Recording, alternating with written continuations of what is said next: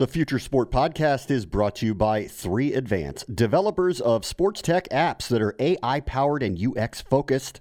So if you're looking to create some apps for your startup or your sports biz calls for some artificial or business intelligence, you should check out 3 Advance. They're incredible. Go to 3advance.com. That's the number 3advance.com. Empire.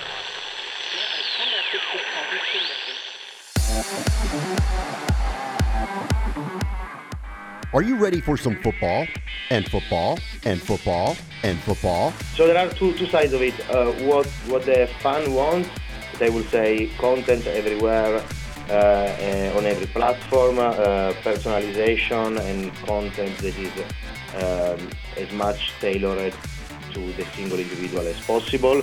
That's Andrea Marini, the Deputy CEO and Group Chief Commercial Officer at Deltatre, where all the screens are being evaluated and modernized. This is the Future Sport Podcast. I'm Bram Weinstein.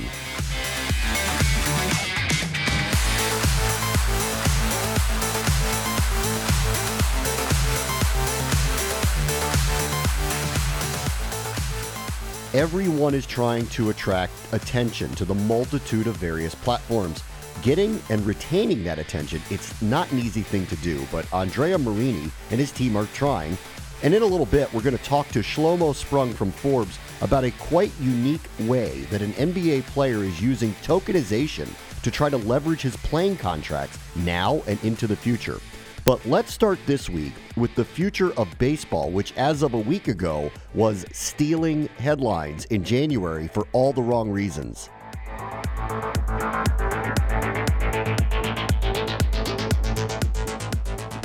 This is one of the most unique Januaries in the history of the sport of baseball when three managers were either fired or suspended or both in the span of a week over a cheating scandal that dates back to the 2017 Astros World Series year, and there's plenty more to come. Bennett Conlin joins us now from the Daily Progress, which is based out of the Charlottesville, Virginia area. And the NCAA is watching this closely, Bennett. What are they trying to do to avoid what would be a potential similar controversy in athletics on the collegiate level? Yeah, so basically they've made a new rule that allows pitchers and catchers to both wear wristbands that will have um, signals or calls on them, which makes it you know almost impossible for a team to steal signs using technology or video, just because a pitching coach can give off the sign and they can change the sign so frequently now that they're able to switch out cards and both the pitcher and catcher will quickly quickly be able to look at their uh, cards on their wristbands and then throw that pitch, so they won't have to memorize signs. Basically, that are they the the only two people on the team that will have access to this? I believe that's correct. I believe it's the pitchers and catchers. Um, I'm not sure in the past how much sort of the infielders have done it. I know that the the official rule change though is that the pitchers uh, will be able to do it, as I know catchers in the past have, have worn it. Were they talking about doing this? I, I, would assume that you can't just implement this overnight. Were they talking about doing this before all of the news broke about what happened with the Astros and the Red Sox, et cetera? Yes, I didn't have a ton of communication with the NCAA during some of this, um, but I, I believe this isn't sort of like an overnight fix like you mentioned. Given the catchers having it for years, part of it is obviously to prevent sign stealing, and some of it too is just with this new system, it makes it very hard to get signals crossed. So if you're a pitcher and a catcher, and you get your signals crossed, uh, maybe the catcher's expecting curveball, you throw a fastball. Obviously, that can lead to some issues. With this system where they're both looking directly at a card, it makes it very hard to do that. So I think that you know, just there's really no reason um, not to implement this. Um, it seems like a positive for both. I think they're will certainly be baseball purists who see um, pitchers and catchers looking at like wrist cards, like a quarterback calling plays, and they might roll their eyes a little bit, but it certainly makes sense in today's game to implement this rule. Um, listen, this is happening on the major league level. I would assume that this stuff is happening on the collegiate level as well. Is there anything that, as you were researching all of this, did you hear anything that there were some issues with specific teams and technology and sign stealing? So that's really interesting because when I researched it, uh, the NCAA didn't even have like a release out. I couldn't find anything online I was just having a conversation with Virginia's head coach Brian O'Connor about something else, and then since I had him on the phone, I figured I'd ask him about the Astros, and he brought up this new rule that really hasn't been publicized at all. Um, so I looked into it, didn't find much, but I have to think, I have to imagine. You look at the the coverage around college baseball that's sort of grown in recent years. Some of these games, whether it's on the SEC network, ACC network, I mean, these games are going to be televised. You're going to be able to see different video footage. It seems like, you know, theoretically, you could certainly steal signs. And while there weren't necessarily uh, teams that were jumping out as potential offenders, it's something that, I mean, just with the sheer volume of college baseball teams, it's it's doable to steal signs using technology, and I think there's there's a reason for this, and I'm I'm sure there was certainly some stuff behind the scenes um, that I would imagine people had seen and and sort of wanted this implemented to make sure that it would prevent it, especially to the scale that we saw it in Houston. I mean, listen, we, we've heard everybody has an opinion about what happened here on the major league level, and everybody is is now becoming very careful with what they're saying about it. Um, you were talking to somebody who's performing at the highest levels, NCAA baseball, but has no skin in the game and what's happening in the other section of the sport. Did did he give any kind of opinion about what he thinks is going on here and what the future is for dealing with technology? Yeah, so it's interesting. So Virginia's head coach basically said um, that he thought there was no place in the game for what Houston did, the Astros, but he did mention sort of the ability to to scout and, and steal signs maybe just within the game, but not with technology.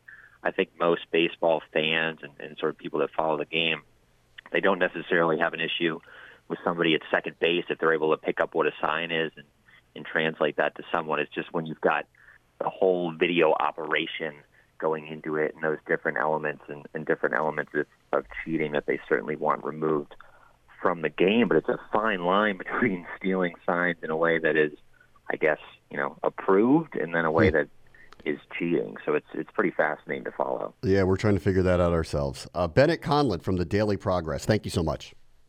Thanks for having me. Up next, Andrea Marini on the future of all of the screens where you watch sports. This is the Future Sport Podcast.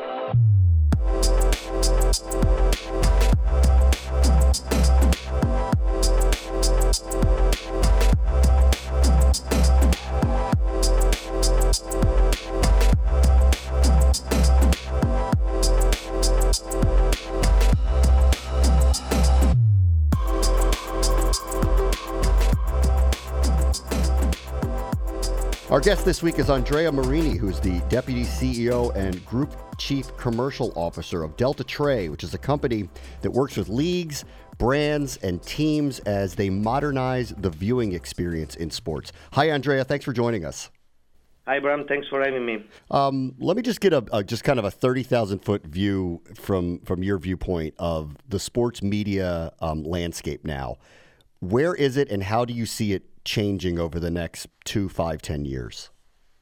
Okay, so this is a um, one billion dollar question. Yeah. So uh, I, I mean, I believe we are we are operating in one of the most uh, fascinating and continuously changing uh, industry industry in the world. Uh, what I see um, happening in the next uh, in the next years uh, is uh, consolidation of uh, the rights and of the offering to the to the user, personalization, more and more uh, option to choose. I personally, I might be wrong, uh, probably uh, I'll be wrong. I personally believe next year we are to start seeing somehow the end of the bundle, and we will see um, leagues in particular, in my opinion, going more and more direct to consumer. Uh, and uh, then other type of bundle will uh, will will start. But I think the user will have more and more option to choose what they want to watch. You know, it, it's interesting because uh, Adam Silver just did a bunch of interviews. Mark Cuban has been open about this with the NBA, and they're talking about their ratings going down, and they're blaming that just mainly on consumption um, by a younger audience, and they just don't watch television the way that they used to watch it. But it's not that people aren't basketball fans any longer. But they also, at the same time, say things like, listen, these are our broadcast partners. We do value them. So we're kind of in this funny place, right? Where the change is happening, but no one seems to know exactly how to give the customers what they want. Yeah, and I mean I, I fully agree with it. Uh, I'm I'm I'm a very good example of it. I'm uh, uh, 33 years old, so uh, not that young, but not that old. I don't have we don't have at home uh, a cable subscription, uh, but we use a lot here in the US YouTube TV.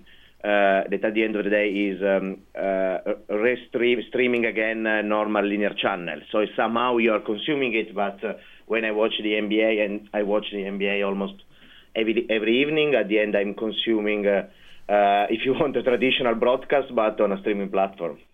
So, do you envision that all leagues are going to go OTT in the near future? Uh, I'm not sure all, but I, believe the big brands uh, and big leagues uh, have the power, uh, the brand to go D2C, probably at the beginning in, in parallel to their traditional broadcast and media media rights. Uh, I believe there are new uh, business model in sport uh, uh that rep- represents the future. One of the best example, in my opinion, and uh, is a is a partner of us is, uh, is Golf TV. is an incredible business model. is PGA Tour coming together with Discovery, selling the rights worldwide, and creating a, a platform focused on, on, on golf uh, that goes beyond uh, the PGA, PGA Tour itself, but they started acquiring rights in every in every country, every golf ride that is uh, available. Uh, they buy it, and from a and from a fan perspective, is um, is amazing. You have the power of uh, of discovery uh, with the PGA Tour PGA Tour brand, and I, I grew up being a uh, uh, golf fan uh, in Italy, and it's not the most popular sport in, in my country. In my country, there is soccer and then everything else. Um, it was a pain to find uh, to find golf content. Now you have everything in one platform, uh, and it's pretty amazing. Um, what do you think of the second screen experience too? We've talked a lot on this podcast about how broadcasters and then companies like yours that are helping advance broadcasters um, what do you think it looks like? Is it gambling? Is it gaming? Is it something different than that? What, what does the second screen look like for leagues? Uh, again, it's a very good question. I, I'm not sure which one is the first or the second screen uh, now. You you you you always have a, your your phone. Uh, you're always looking at your phone. I, am always looking at my phone even when I'm looking at a movie or doing something uh, doing something else. I think betting. I agree with you. Will play uh, an important role uh, from a second screen uh, second screen uh, perspective. As for Deltatre, what do you guys do, and, and, how do you work with leagues, teams, brands? Yeah, so we we have uh, four main area of uh, uh, four main area of business: OTT, digital, live, and, and design. OTT, we provide end-to-end solution to our clients uh, choosing the best uh, that there is on the market and doing, if you want, a system integration uh, work on top of our core products that are Axis, that is a targeting UX solution, and Tribes, that is audience inside testing and scheduling, and Diva, that is uh, the world most advanced uh, video player. And to explain Diva, we have now a great example in, in the UK with Amazon and, and the Premier League they introduce uh, the X-ray functionality with all the information data on the user. We have it uh, on our player six, since uh, five or six years, and for us it's been a great testament of the of the validity of our of our product. Digital, easy to explain, um, web um, web and apps. You might have been you might have seen. Uh, the press release we had a few weeks ago on, uh, on MLB. So we let's say we build and then power and co-maintain with leagues and federation and right holders uh, their web properties.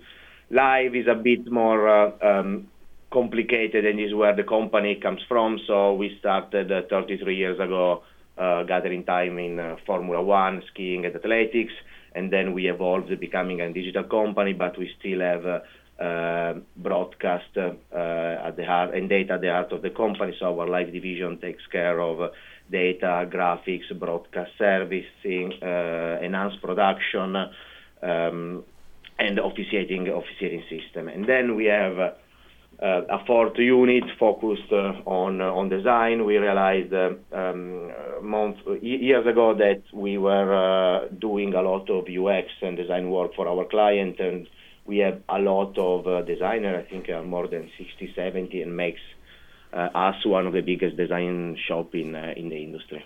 Um, you also have an innovation lab in uh, in Italy, in Turin. Um, can you talk about what is what is going on there and what you guys are working on? Uh, absolutely. So um, it's funny because the innovation run, lab is uh, run by my my younger brother, so I, I'm I'm up to speed with it. And yeah. uh, um, is uh, so innovation is at the heart of the company. We are where we are because we have been able to innovate uh, successfully for uh, for 33 years, and the innovation lab has three main two, two main functions. the the first one is improving and creating services that then are used by one of the other 40 division. Uh, and, and, the second one is looking at uh, innovating technologies, uh, um, if you want a bit of, in a um, imperial way, uh, and then try to apply them in some aspect of our of our of our business. The best example of it is uh, now, for instance, uh, they are doing a lot of work on AI and uh, clipping uh, uh, highlights and personalized personalized content that then we can use in our OTT services to improve the, the fan experience.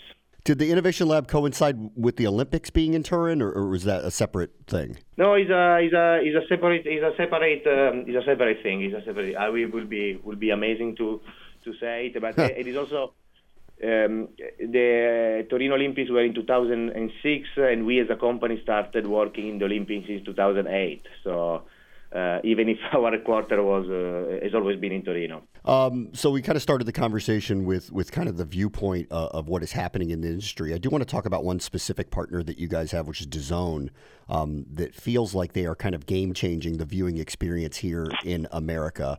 Um, can you kind of talk about what the partnership is with them and, and how you see them interrupting what has been the traditional broadcast models of sports presentation? Sure. So we have a we have a very good uh, very good partnership uh, uh, with them. We are uh, part of their uh, OTT streaming platform uh, ecosystem. There are various vendors, and we play an important um, role with them. Uh, and uh, I, I, mean, I'm a big fan of what of what DAZN did and uh, and is doing. Uh, not sure uh, if they're gonna be then uh, successful and really revolutionize the industry, but I believe that is that is the, that is already happening, and they are focusing for real in creating a, a better fun and user experience, giving the possibility to the fans to uh, really find all the sport they want uh, in a unique uh, platform, and um, and and someone honestly had, had, had to do it. I, I was I was I was living in Japan when when they launched the platform. In, uh, in, in Tokyo and uh, was was pretty impressive in a country that is the most, if you want, advanced country technologically in the world, but a bit late, uh, if you want, from a digital perspective uh, they came in and they completely disrupted uh, disrupted the market, and I think the results uh, are uh, speaking for themselves. All right, I'll, um, I'll leave you with this. So, um, broadcasters are coming to you with ideas, and you're coming to them with ideas, and you're putting it out in the marketplace. What are fans and viewers saying they want more of in their viewing experience? Uh, I would say personalization so there are two two sides of it. Uh, what what the fan wants, that I will say, content everywhere. Uh, uh, on every platform, uh, personalization and content that is um, as much tailored to the single individual as possible, uh, while maybe more from a brand and client perspective is uh, how you reach these fans and how you serve them the content, and these usually they go pretty well together with, with the fan experience, but also the ability to differentiate your offering from uh, from the competitor, uh, quality from every point of view, so quality of your platform, but also quality of the service that that, that you deliver. doing it in, a, in an efficient way, that is one of the most complicated um, part of the of the equation. And at the end of the day, we help uh, um, our client focusing on their core uh, uh, job. So creating content, delivering it, buying rights, uh, providing them with, with great technology. Andrea Marini is the Deputy CEO and the Group Chief Commercial Officer at Deltatre. Thanks for joining us, Andrea. Thanks a lot. Thank you, Bram. Up next, how Spencer Dinwiddie is trying to turn his NBA upside into an investment. This is the Future Sport Podcast.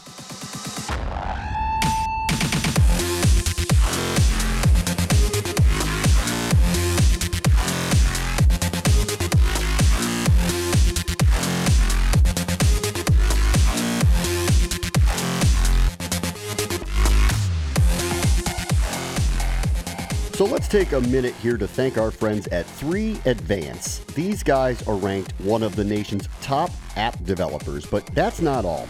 They've helped grow a bunch of sports tech startups like TeamBuildr, T-Box Tour, and in-game fantasy, but they're also experts in user experience, cloud APIs, and artificial intelligence. So if you're looking for a dev partner to bring your future sport tech to life, look these guys up. Go to 3advance.com. They're the team to make it happen. At Advance, you will. That's the number 3advance.com and tell them Future Sport sent you.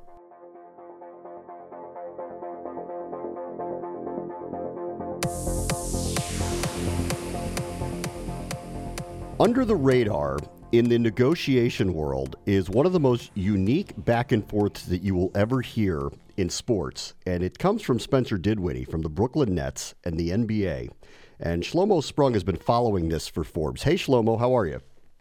Great. How are you? I don't want to try to sum up what he's trying to do, so I'm going to let you try to do it since you followed this, as he's tried to bring in the idea of tokenization for investors in an NBA contract. Can you kind of explain what's going on here? Uh, sure. So a lot of NBA players don't have a lot of flexibility with with their contracts, and what Spencer is trying to do is he's trying to secure um, about $13 million up front so that he can invest it in a way that he sees fit, and so he can, you know, grow that money uh, in his way rather than wait for an NBA paycheck. And so he has set up this tokenization plan where pe- he has an SD8 coin where people can invest uh, $150,000 each in uh, 90 coins. And uh, I think he has about a four and a half, five percent interest rate and so over, you know, three years, the the investment will grow over time, and Spencer gets his money up front, and then investors will benefit from that bond over three years. And and there's what's the risk here for the investor?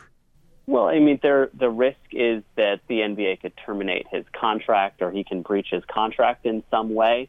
But his $34 million contract over three years is guaranteed, so the risk is pretty minimal. And for the NBA, what is their reaction to this?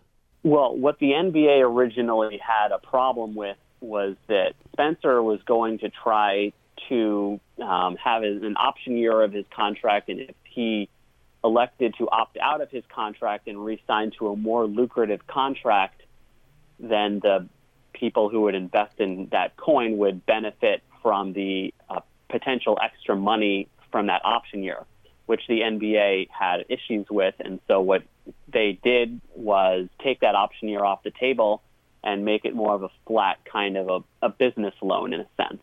So this never was going to be a if I end up getting out of this and getting a massive deal, there's going to be a windfall for investor. This was always just a almost like a bond fund. The money's guaranteed. I'm going to guarantee you a percentage if you give me the money up front that's what it is now. With the the potential, what the opt out, you know, the opt the option year of his contract was that they could gain a, a windfall if he signs, say, a you know a max level deal. That that the NBA had an issue with. But the way it's constructed now and the way it's going forward is that it's basically a kind of a flat bond, as you said.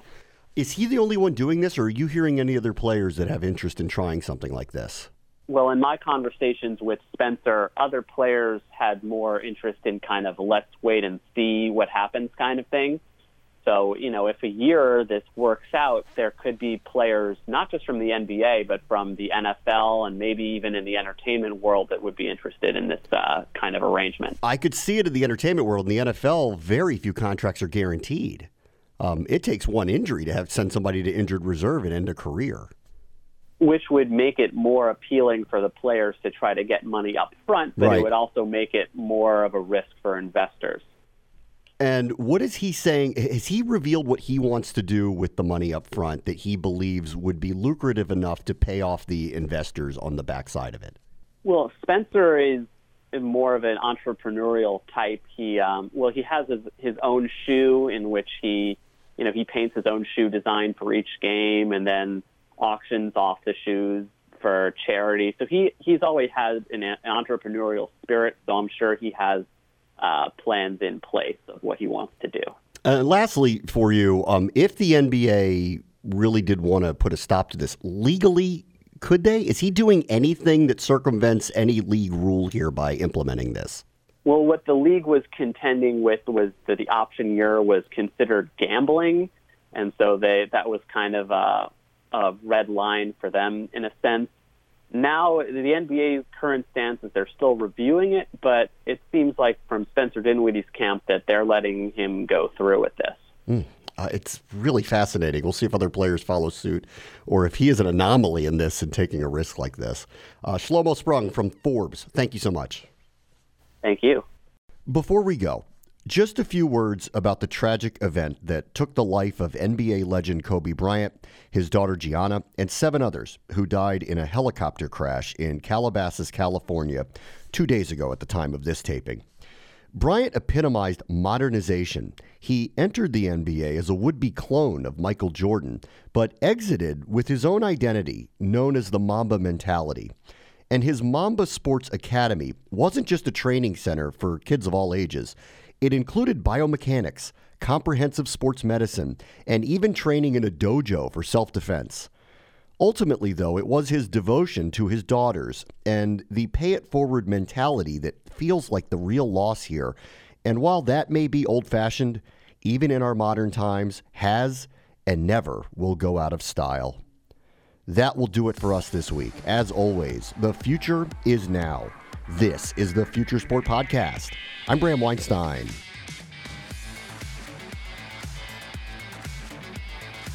The Future Sport Podcast is brought to you by 3 Advance, developers of sports tech apps that are AI powered and UX focused. So if you're looking to create some apps for your startup or your sports biz calls for some artificial or business intelligence, you should check out 3 Advance. They're incredible. Go to 3advance.com. That's the number 3advance.com.